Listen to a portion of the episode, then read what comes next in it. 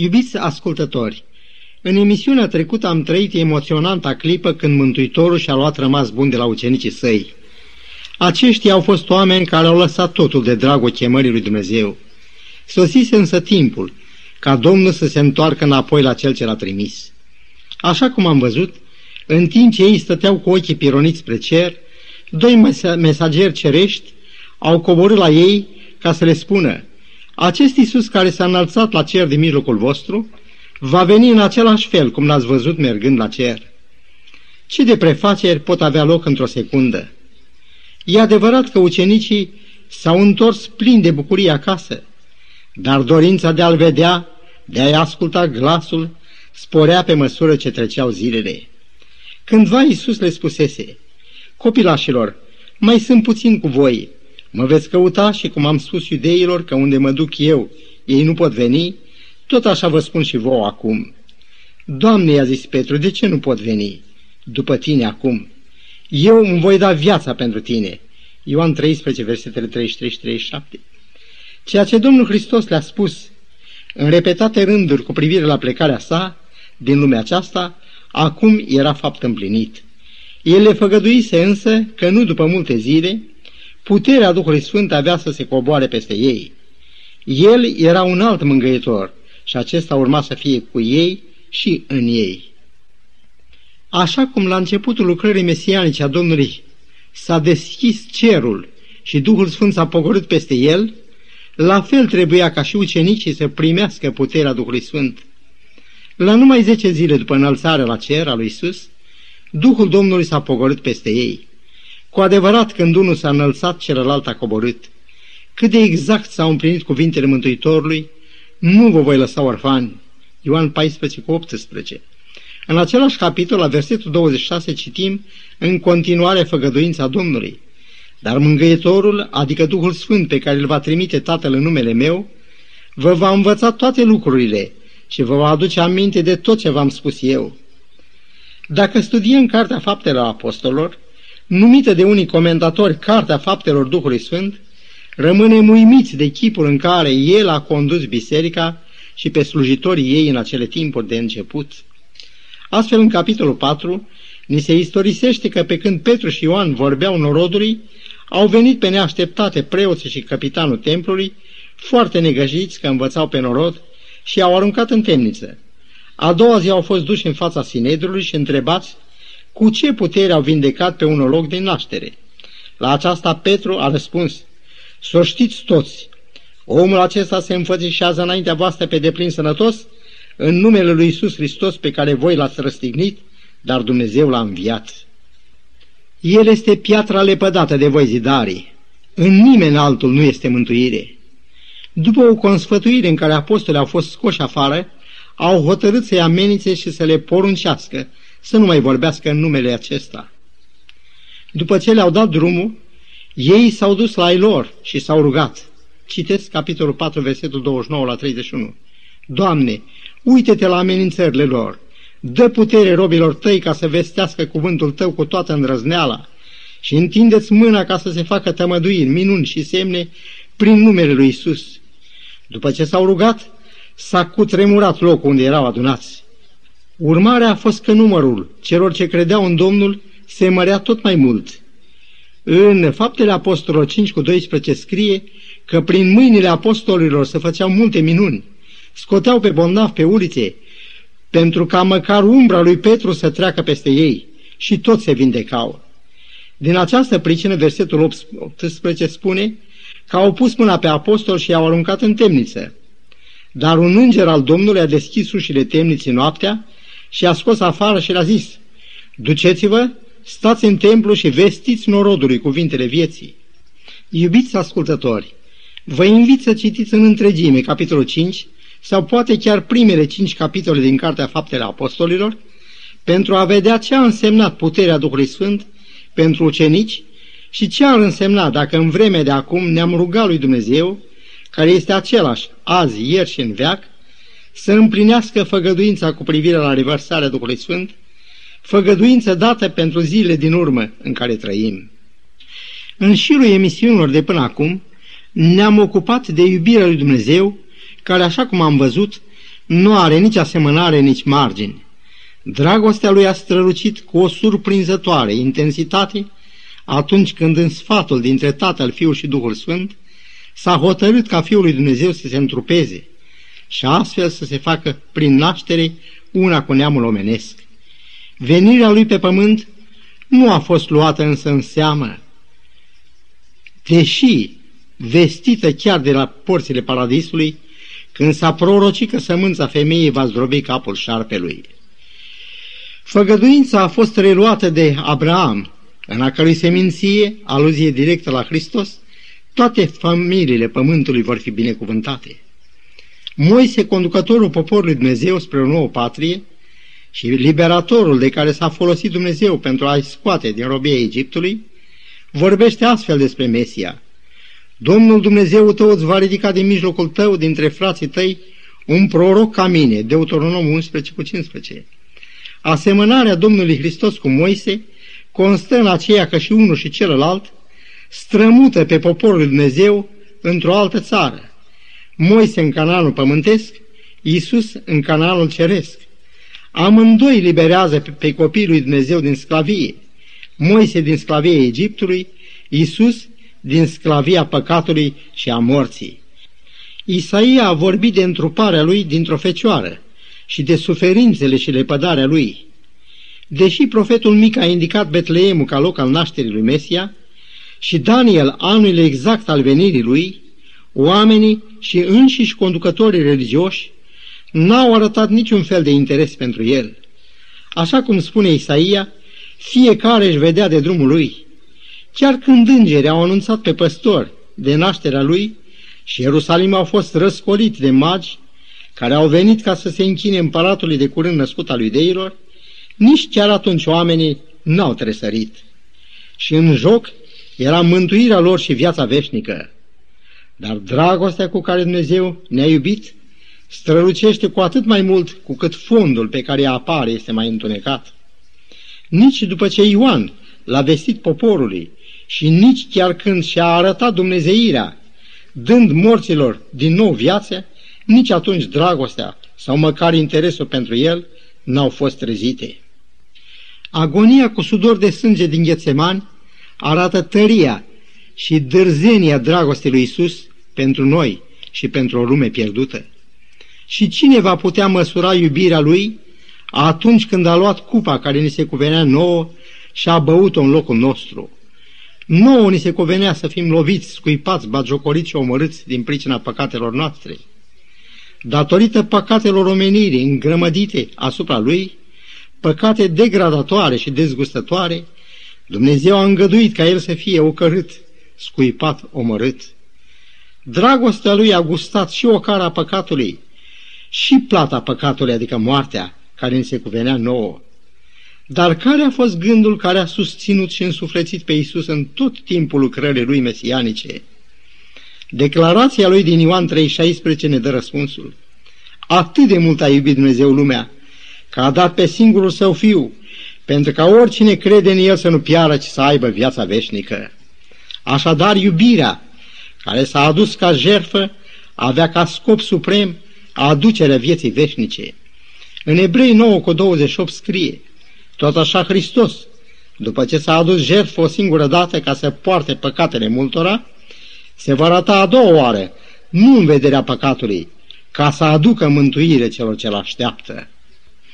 Cu atâta duioșie, el a îmbărbătat pe ucenicii săi când i-a înștiințat că avea să plece din lumea aceasta. El a zis, să nu vi se turbure inima. Aveți credință în Dumnezeu și aveți credință în mine. În casa tatălui meu sunt multe lăcașuri. Eu mă duc să vă pregătesc un loc și după ce mă voi duce și voi pregăti un loc, mă voi întoarce și vă voi lua cu mine, ca acolo unde sunt eu să fiți și voi. Ioan 14, versetele 1 la 3.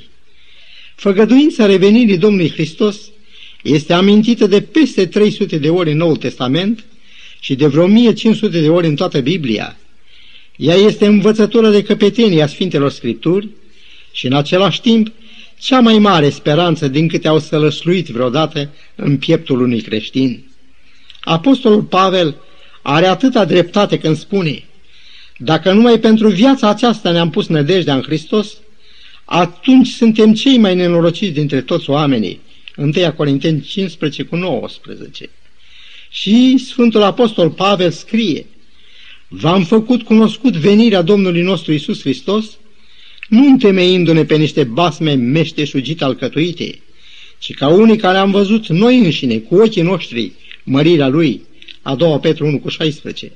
Într-adevăr, la ce ar fi folosit întruparea Lui, moartea sa ispășitoare și chiar învierea Lui, dacă El n-ar veni să întemeieze veșnica Lui împărăție?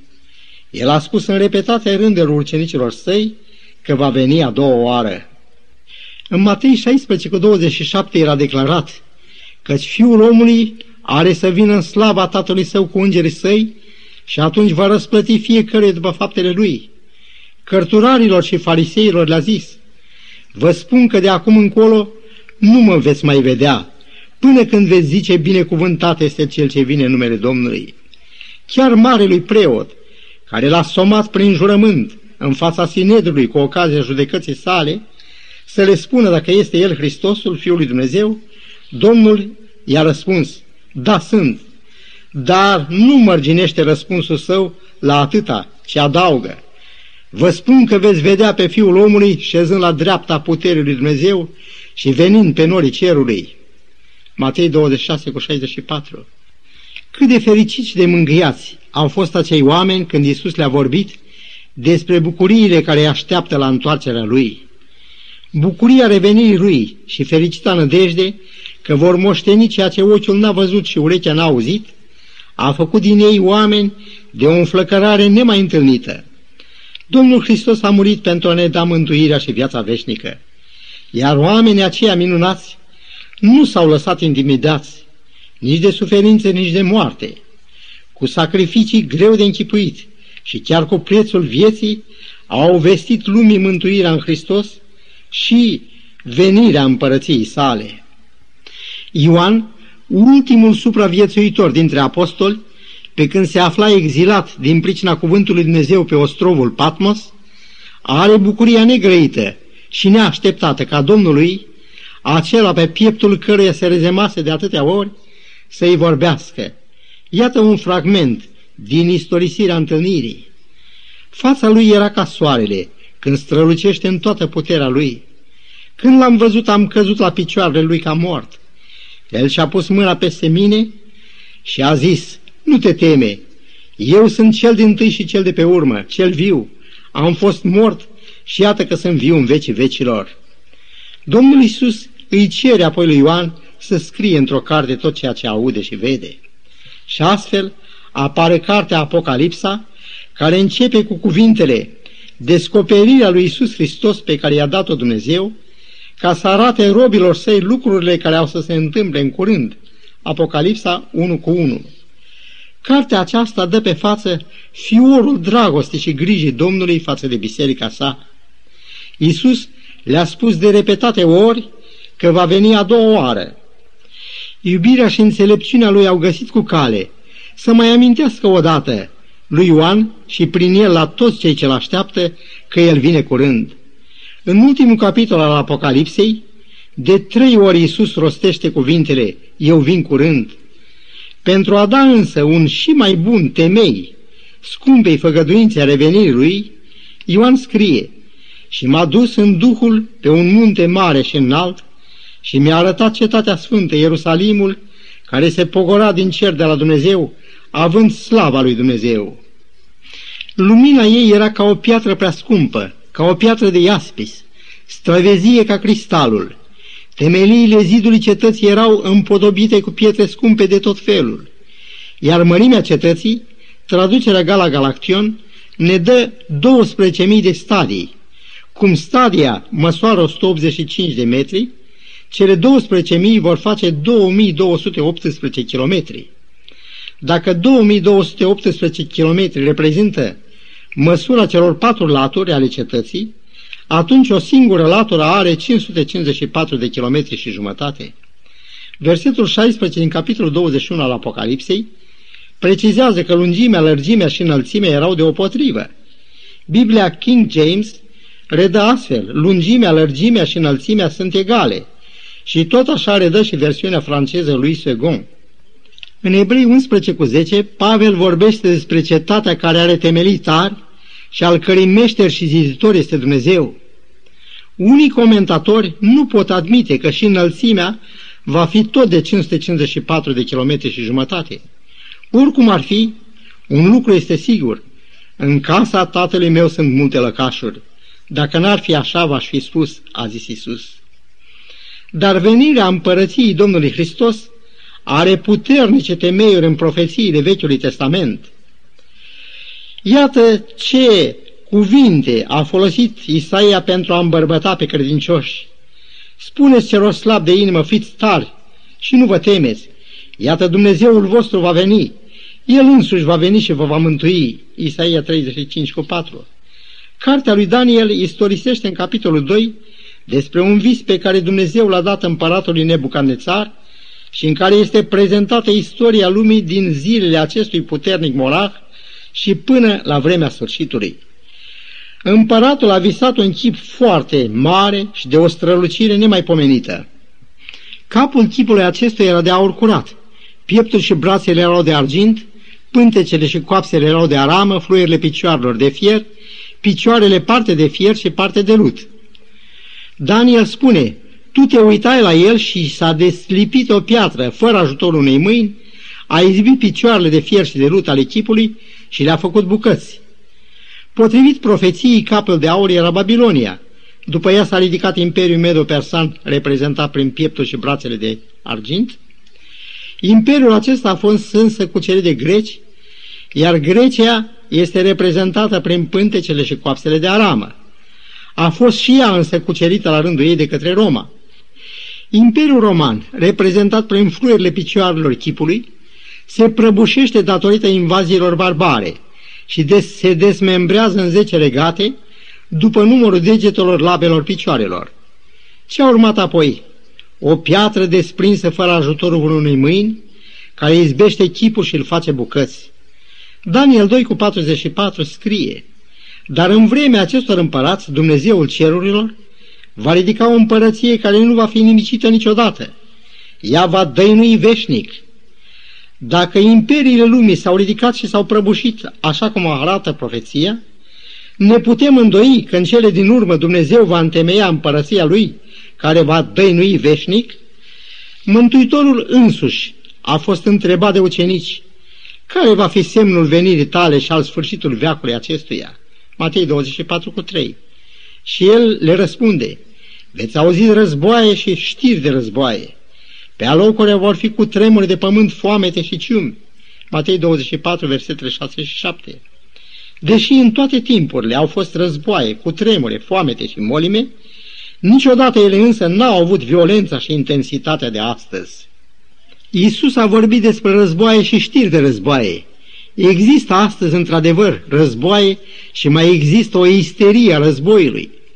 Toate cancelariile lumii au fost puse în alertă și popoarele lumii cheltuiesc sume impresionante pentru apărare.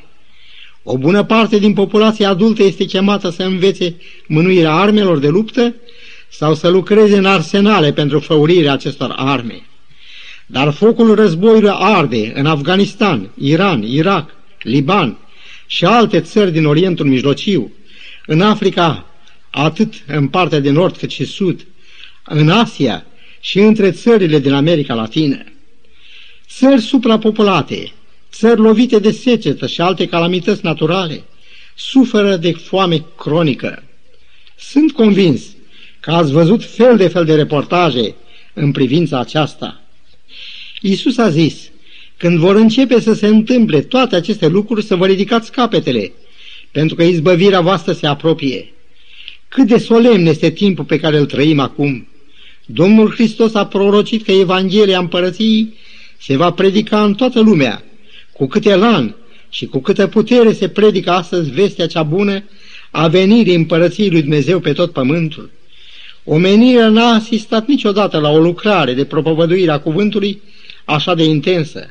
Prin radio, televiziune și prin viu grai, oamenii sunt înbiați să se împace cu Dumnezeu. Ce timp înspăimântător Vor trăi aceia care au respins chemarea lui Dumnezeu atunci când îl vor vedea venind pe norii cerului. H.M.S. Richards, junior, povestește în cartea sa Christ Promise to Come Back, la pagina 24 și 25, despre un obicei al pescarilor de pe țărmul Mării Adriatice. Atunci când se lasă amurgul, familiile pescarilor plecați în larg, la pescuit, se strâng pe țăr și fac din lemne pe care apa le aduce la mal un foc. Până ce pescarii se întorc, ei cântă în jurul focurilor. Cu mulți ani în urmă se povestește că un tânăr cu draga lui s-au coborât pe țărm pentru a petrece seara de rămas bun. Ambarcația cu care tânărul urma să plece era ancorată în apropiere. Au cântat și au făcut planuri de viitor. Înainte de a se despărți, el a rugat pe fată să mai cânte un cânte care îi plăcuse așa de mult. Acum eu plec departe, a zis el, unde sper să-mi înșgheb o casă și să ne facem un rost. Tu așteaptă-mă aici pe țărm, aprinde focul și cântă cântecul acesta care mi așa de drag. Eu mă duc acum să pregătesc tot ce ți-am făgăduit. După plecarea lui, fata a venit seară de seară în același loc, a făcut foc și a cântat cântecul acela drag. Dar săptămâni, luni și chiar ani au trecut și el nu și-a mai făcut apariția.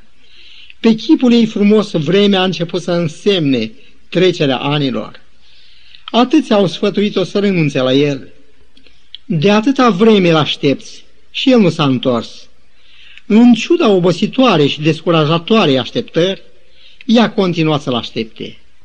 În seara aceea, care avea să fie de fapt ultima, de trei ori a pus vreascuri pe focul care amenința să se stingă. A cântat de mai multe ori cântecul și când era gata să se întoarcă acasă, în depărtare a auzit un sunet de vâsle. Probabil că este vreun pescar întârziat, și-a zis ea. Să păstrez focul. L-a ațățat iarăși și a cântat cu atâta uitare de sine. Dar ce să credeți, era el, iubitul ei, omul pe care l-aștepta de atâta vreme. Venise să ia pe aleasa inimii lui și să o ducă în țara în care zăbovise atâta timp pentru a crea un cămin care să fie la înălțimea acelei iubiri neobosite. Și Domnul Isus nu va veni din țara depărtată ca să ia pe cei ce-l așteaptă la țărmul de unde va începe veșnicia? Cel ce adeverește aceste lucruri zice, Da, eu vin curând. Și Ioan răspunde, Amin, vino, Doamne Iisuse. Revenirea lui Isus va deschide cerul pentru noi. El ne va îmbrăca în nemurire. Venirea lui va face din niște oameni, poate nebăgați în seamă și disprețuiți, fii și fiice ale lui Dumnezeu. Închipuiți-vă că vom purta nu numai numele lui, ci și chipul lui. Vom fi asemenea slavei sale. Iubiți prieteni, Iisus are planuri de o măreție necuprinsă pentru dumneavoastră. Apostolul Pavel spune, disprețuiești tu bogățiile, bunătății și înderungii lui răbdări? Alegeți astăzi pe Iisus ca mântuitor al dumneavoastră. Alergându-L pe El, alegeți viața, viața fără de sfârșit. Dar să nu ne despărțim fără să-i aducem mulțumirile noastre. Părinte Ceresc, îți mulțumim că ai dat pe Fiul Tău care să ne împace cu tine prin moartea sa. Te așteptăm să vii curând și să ne dai din nou Edenul cu bucuria de a trăi în prezența ta. În numele Domnului Isus. Amin.